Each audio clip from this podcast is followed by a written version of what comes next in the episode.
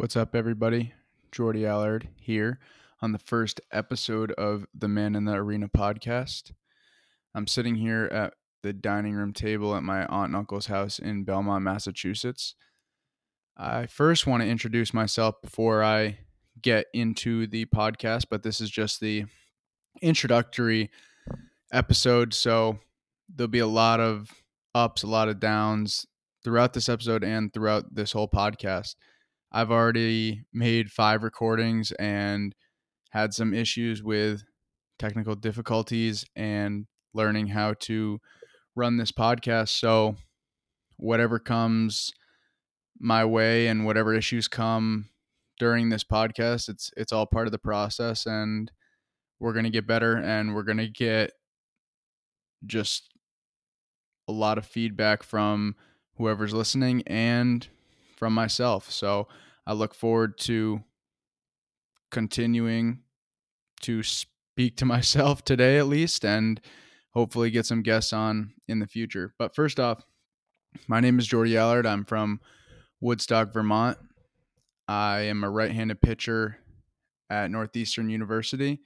I graduated from Babson College in 2021, and now I am getting my master's degree. This is my last semester. I will graduate in the spring with a master's degree in sports leadership from North from Northeastern University. So I want to talk to you about the vision for this podcast. So the vision for this podcast is really more for myself than anything. I'm not sure if I'm going to share this with many people, but it's just a place where I can record my thoughts and talk to myself and get deeper with myself because I definitely have a lot of self talk and a lot of self conversations in the car, but they're not recorded. And listening back to them will help me grow and also help me understand what I was feeling or what my intentions were with certain situations. So I'm I'm excited to not only work on this in the present, but also look back and and see the growth that I experienced throughout this whole journey. The other vision that I had was going inside the the mind and the perspective of a coll- collegiate baseball player. So my goal is to get some of my teammates on this podcast and get some of my teammates talking with me and really just have conversations, not it, it will not be a professional formal conversation. It'll be a pretty informal conversation, just like I'm having with myself right now, but with somebody else asking them about their journey, their struggles, what they do, what makes them successful and and what they're working towards. So I think that that could be a cool aspect of this podcast and I think it'll be really helpful for anyone listening that is interested in being a collegiate athlete or just looking to grow as a person in general. This podcast is to be shared with whoever. I, I'm thinking that I will only share it with my family right now once a couple podcasts get rolling, but in the end, maybe I'll release it to more. And if it helps a couple people, great. Um, the advice or the things that I'll be talking about are not going to be perfect and they're not going to be meant for every single person that's listening. Some people may disagree and some people may agree, and, and that's great. Um, I, I think one thing that I've learned lately is that if everyone is agreeing with you and nobody is giving you feedback, you're probably not going to go anywhere. You need that criticism and those people that are close to you that are holding you accountable that tell you that no, that's not how you fucking do it. That's not how it's done. You need to be better because without that accountability, we fall and we're not able to move forward in the ways that we would like to. So, first off, I want to answer a question that some of you may have who is in the picture in the um, profile or the, who's the picture on the podcast. So I'm the little kid. There, there's still that little kid inside of me. I'm 20, three years old right now, but that kid's still in there and he's having a lot of fun playing baseball. But the other person is Hank Smith. He is my grandfather. He was, or he is, a mentor to me. He is a role model to me. He is a he's my grandfather, and he was he was he is everything to me. So he is the one who gave me the man in the arena quote or the one who first introduced me to it. He is the one who first introduced me to baseball. He is the one who was behind the scenes throughout my baseball career and throughout my life, just making sure that I was on the right path and making sure I had every resource and every tool I needed to succeed. So, without his energy and without his vibes, without his life, without his legacy, without his influence, and and goes on, etc. Without him, there is no me. Um, there is no Jordy Allard as everybody knows him. So, first off, just wanted to thank him and share my love for him. And I know he is watching and he's making sure that he can help give energy to me and my family so that we can continue doing what we love to do and being successful just like he was and he continues to be. So, what does the man in the arena mean to me? First off, I'll read the quote to you if you have not heard it yet. It's a great one. It's on my dresser in my room. And I suggest that you get the plaque or you look into it a little bit deeper. So I'm just going to read it to you. Hold on, let me pull it up on my computer. There we go. The Man in the Arena. This is by Theodore Roosevelt. It is not the critic who counts not the man who points out how the strong man stumbles, or where the doer of deeds could have done them better. The credit belongs to the man who is actually in the arena, whose face is marred by dust and sweat and blood, who strives valiantly, who errs, who comes short again and again, because there is no effort without error and shortcoming, but who does actually strive to do the deeds, who knows great enthusiasms, the great devotions, who spends himself in a worthy cause, who at the best knows in the end the triumph of high achievement, and who at the worst, if he fails, at least fails while, daring greatly, so that his place shall never be with those cold and timid souls who neither know victory nor defeat. So to me, this is just more a life quote than anything, but it also everything that I do in my life, I feel impacts me on the baseball field, and everything that impacts me on the baseball field impacts me in my life. So I feel when I'm at my best, I can merge those two together because baseball is a part of life. So when I'm a better person and I'm a better man, I am able to be a better baseball player. So the man in the arena simply is saying don't be the critic. Don't be the guy that's talking about others or how somebody can improve.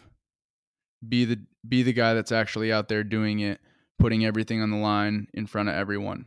Because when you're that guy that's in the arena, when you're the guy who has everything to lose or everything to win, that's where life that's where life is life. That's where you're able to enjoy life. When you're sitting in the stands and on the outside what what are you doing? You're you're not actually in life. You're letting it go by without actually doing anything or striving to be something that you've always wanted to be so that's what it means to me i'm sure we'll talk about it more in this podcast and i'll have better definitions from guests and maybe i'll come back to it and have better def- definitions of things that I see in in day to day life. So, as I said earlier, I'm doing this podcast so that I can analyze and give myself feedback or share my thoughts daily, weekly, whatever I decide to do in a way that is shareable to younger athletes, younger generations, my family, etc but it's also for me just to grow deeper to myself and actually talk through my thoughts and talk through my daily visions or daily views and thoughts and and things of that sort. So the last thing I want to do on this short introductory podcast is go through the five rapid fire questions that I'll be asking all the guests and myself. So, my favorite book is one of the books that I one of the books that I first read when I started reading in this the spring of 2021 when I was at my senior year at Babson. I read "The Obstacle Is the Way" by Ryan Holiday. He writes a lot about the Stoics, and he writes a lot about um, the values and and the views that the Stoics had and how they can relate to modern day and how we can grow from them. The book, The Obstacle of the Way, put into a summary by me is you need to choose the path that has the hardest resistance or or is a path that you will struggle on because when you path when you choose the path of least resistance which I have done in the past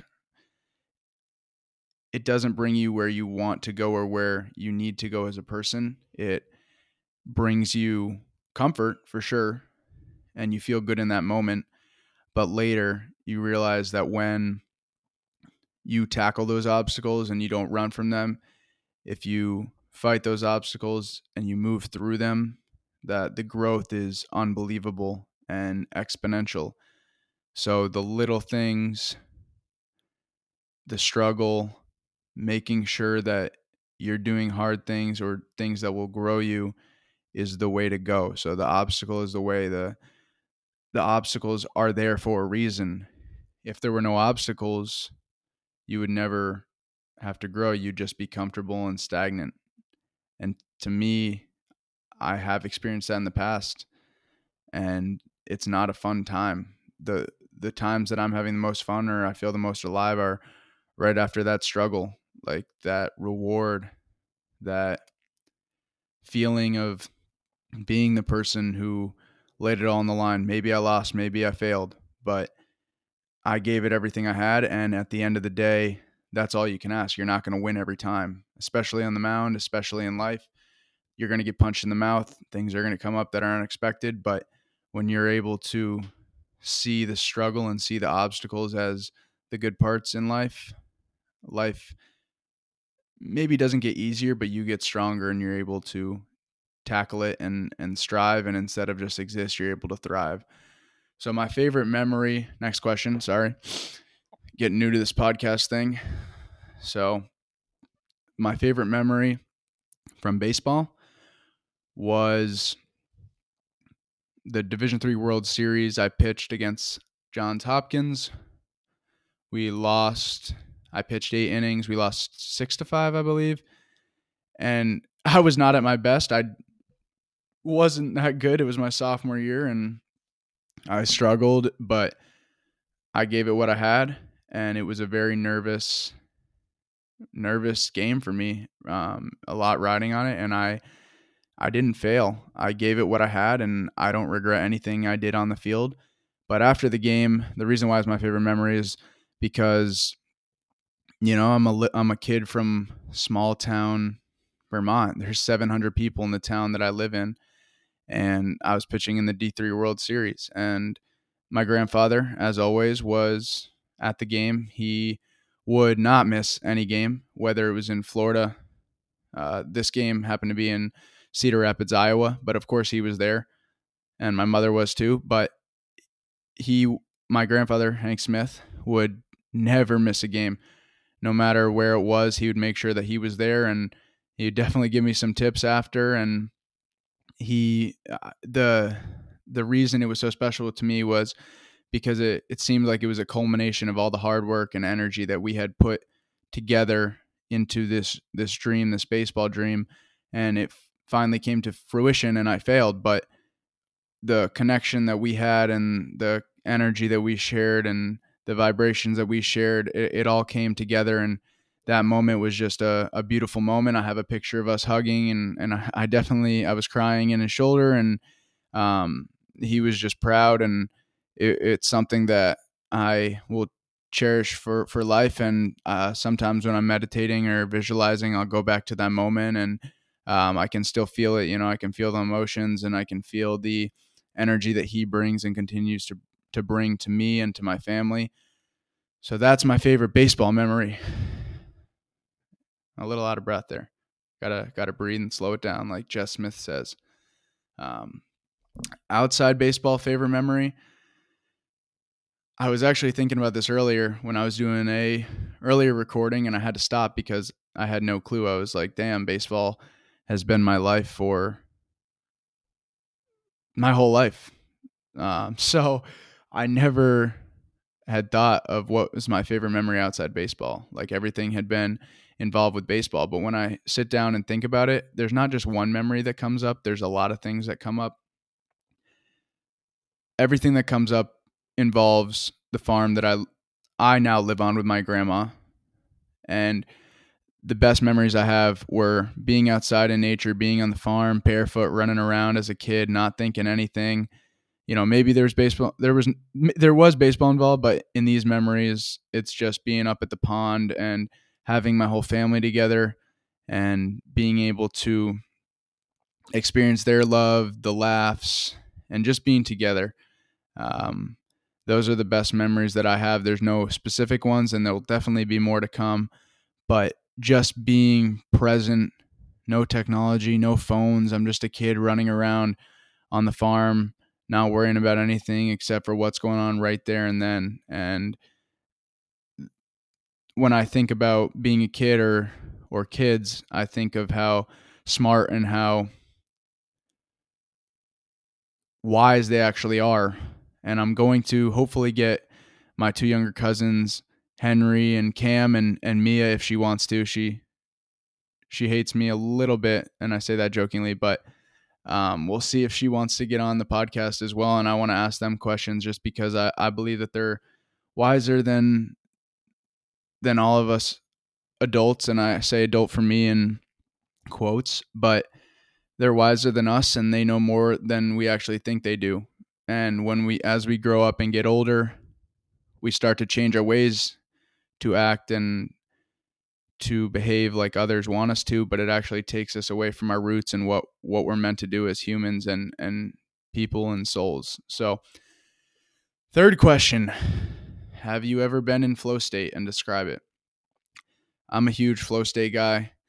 The flow state is to me, so yes, I have been in flow state. The flow state to me is just when you're immersed in that moment and there's nothing else. So it's just you and that task and you're just enjoying that specific moment. Your breath is there, everything's there. And and when you're on the mound in flow state, when you're in life in flow state, that's when you're creative, that's when your performance is at its highest that's when you're able to execute and, and be yourself and just let your body do what the what you have trained it to do the work that you put in you're just able to get it out and let it let it happen and i've experienced this recently this summer but i've also experienced it and I, I experienced it all the time as a kid without even knowing it.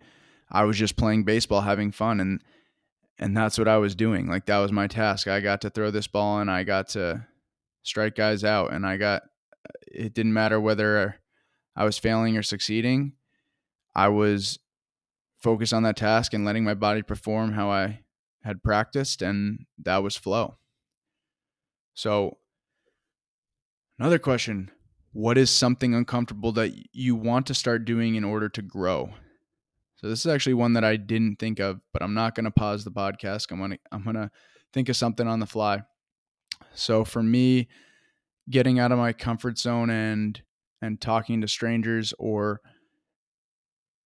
uh, yeah, that's it. The most like I, I I am very friendly once I get to know people, but sometimes with strangers I don't like to speak or interact, but something that I've been trying to do lately and is uncomfortable, but will start to get more comfortable as I do it more and more and train myself is talk to strangers or introduce myself and accept that not necessarily be rejected, but I might be looked at as weird and and that's great. That's fine because when you're giving that energy out, people can feel that energy.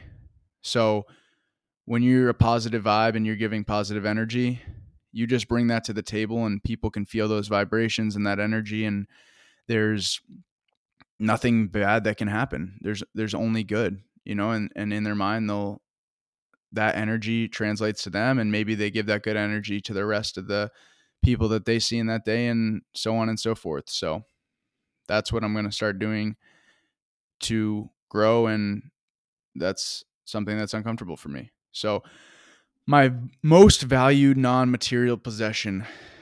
I was just thinking about this. I wanted to say my mind, but I I think my mind is material because it's my brain, but maybe not. Maybe like my energy or my soul. But my my favorite non-material possession is my worth work ethic. So I need to continue to have that same worth work ethic that I've had, and I need to continue to grow it.